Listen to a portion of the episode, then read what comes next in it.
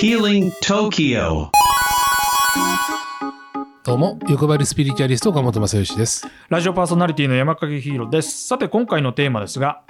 これはね、知りたいんですけども、この8分間の中でできるかどうか、うん高次元へのうんつながり方。まあ、大体岡村さんと話してると、高次元につながるとか、うんそういうお話が多いので、みんなつながりたいっすわ、実は。うんはい。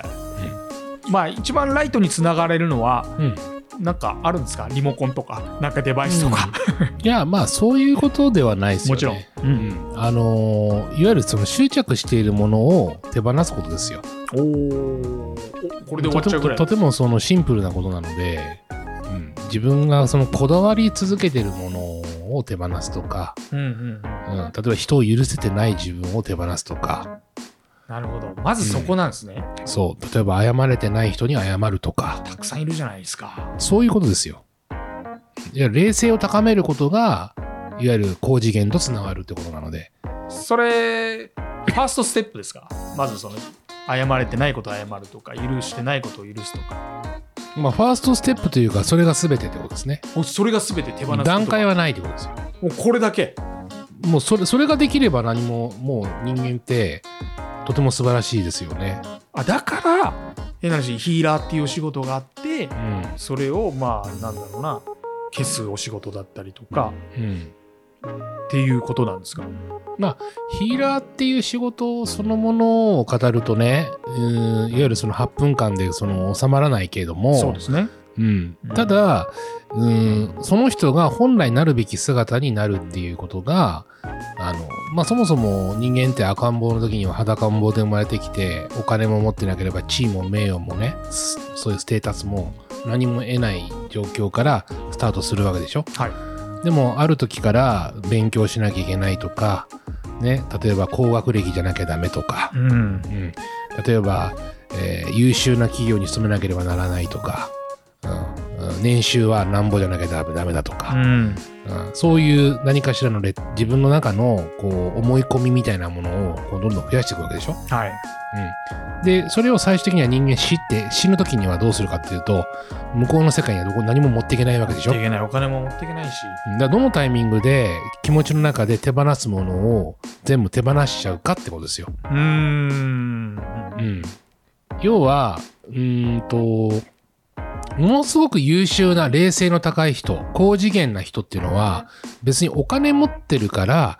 お布施をいっぱいくれるからあなたは高次元に連れてきますよっていうことじゃないわけでしょほうほうほう。神様はお金をいっぱい稼いでこないとあなたは偉くなれないよっていうふうに教えてるっていうことですかっていうこと。確かにそうじゃないですよね。うんうん。みんなが平等に食べれるようになることが素晴らしいことですよってうんうんうん。うん、いわゆるその、えー二極化っていうかいわゆるその、うんお金を稼げない人は食うべからずっていうのが神様の求めてるべきことでしょうかっていうことを考えてもらえば分かると思うね、んんんそうじゃないですよね。みんなが平等になることがいいよって言ってるわけでしょ、はい。うん、でも世の中はどうですかそっちの方向に走ってますね。逆の方向に走ってます、ねん金持ってる人間が偉いうん。偉い。高学歴が偉いじゃあそれは正しいことを選んでるんですかってことを立ち止まって考えてみてください立ち止まれないんすよ。それツイッターとかでどんどん出てくるから。うん、でもこの人儲か立っちて立るなとかってもらえればそれが神様の答えかどうかってわかるじゃないですか。うーん。うん、だからそこをちゃんと理解していわゆるその自分が執着しているもの執着している考えそれを手放せば高次元とつながるってことなでるすほ。ど。まあそれね、いわゆる我々のポッドキャストでもやってますけど、うんトラウマの解消法だったりとか、うんバーストラウムの解消法とかうんね、そういったものにつながりますけどね。うんうんうん、うんそれをまず解消していかなきゃ、消し去らなきゃいけないと。いやまあだからそれは一つの手段ですよ。手段か、これが。はい。うん、バーストラウマやインナーチャイルド過去世のトラウマを解消するっていうのは一つの執着とかエゴを手放すためのステップですねそれは。これはステップなんですね。そうです。うん。だからそれは一つの方法でしかないから、うんうんだけども自分で、あの、主に考えなきゃならないことは、うん人を踏み台にしてないかとか、うーん。うん、ちゃんと自分が、自分の、いその悪事や自分のいけなかったことをちゃんと、うん、誤れてるのかとか、うんうんうん正しい道を歩もうとしてるのかとか、なるほどそれって自分で常日頃問わなきゃいけないこと自分でできることだからね。うん確かに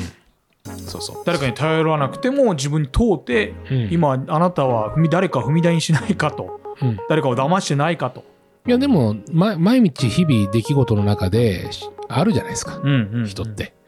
何かしらの出来事が、ありますねうん。その時にヒントは転がってますよね。転がってますね、うんまあ運転中なのかリスナーの方も何か考え中なのかうん。ある中でそういうのを一つ一つ紐解いていくとうん。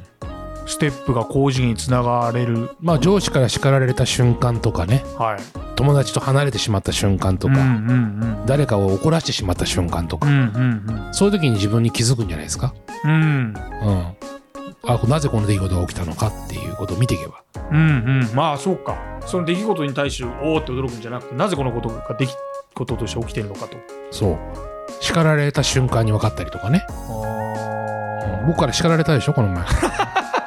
それはあのリスナーの方に言っていいのかどうかありますけど うん私ね、うんあの岡村さんにこの前叱られましたねそうだよねう。んでもその時に、ありがとうございましたって言ったじゃん。俺ありがとうございましたって言っちゃったんですよね。言っちゃったって言っちゃった言ったんですよね。う言いましたよん、。そうだよね。ううん、だからそれが自分の執着を手放してるってことであり人に謝るってことは自分の成長につながるんじゃないの高次元につながるってことでん。すすごいこれドキュメンタリーを今繰り広げてますけどね。よ、 汗かいてきたもの。うん、だからそれはだからそういうことですよねうん日々の出来事の中で入れるんじゃないですかっていうことはああそうかそう。自分に気づいていくってことだから自分のいけないところを見つけてって手放していくってことを言ってるだけでうんあ単純に、の瞬間は本当に僕成長したなっていうのは最近成長したなって瞬間はないんですけどうんしたなと思いましたね。うん、そうねちゃんと受け止めてなんでこの出来事が起きてしまったのかっていう問うてみて、うんそうかこれで僕は怒られてるのかうもちろんそうだよなっていうのを落とし込んで、ん、うん、すいませんありがとうございましたになりましたもんね。なったでしょこれはすごいちょっとか、まあ、いろんな人怒ってもらっていいですか リスナーのいや人ねい。や怒るっていうか、うんまあだからその自分でこう気づくっていうことが大事ってことですよ。大事ですねそううん気づきましょうこれぜひ皆さんあのリスナーの方々も質問あったら岡村さんに、はいえーお話ししてください。はい。はい、ということでぜひ欲張りスピリチュアリストに岡村さんにメッセージやお便りございましたら番組までお送りくださいそして岡本正恵さんの情報が気になる方はホームページ SNS などをチェックしてみてくださいそれではまた来週お相手は岡本正義と山影ヒーローでした Healing Tokyo.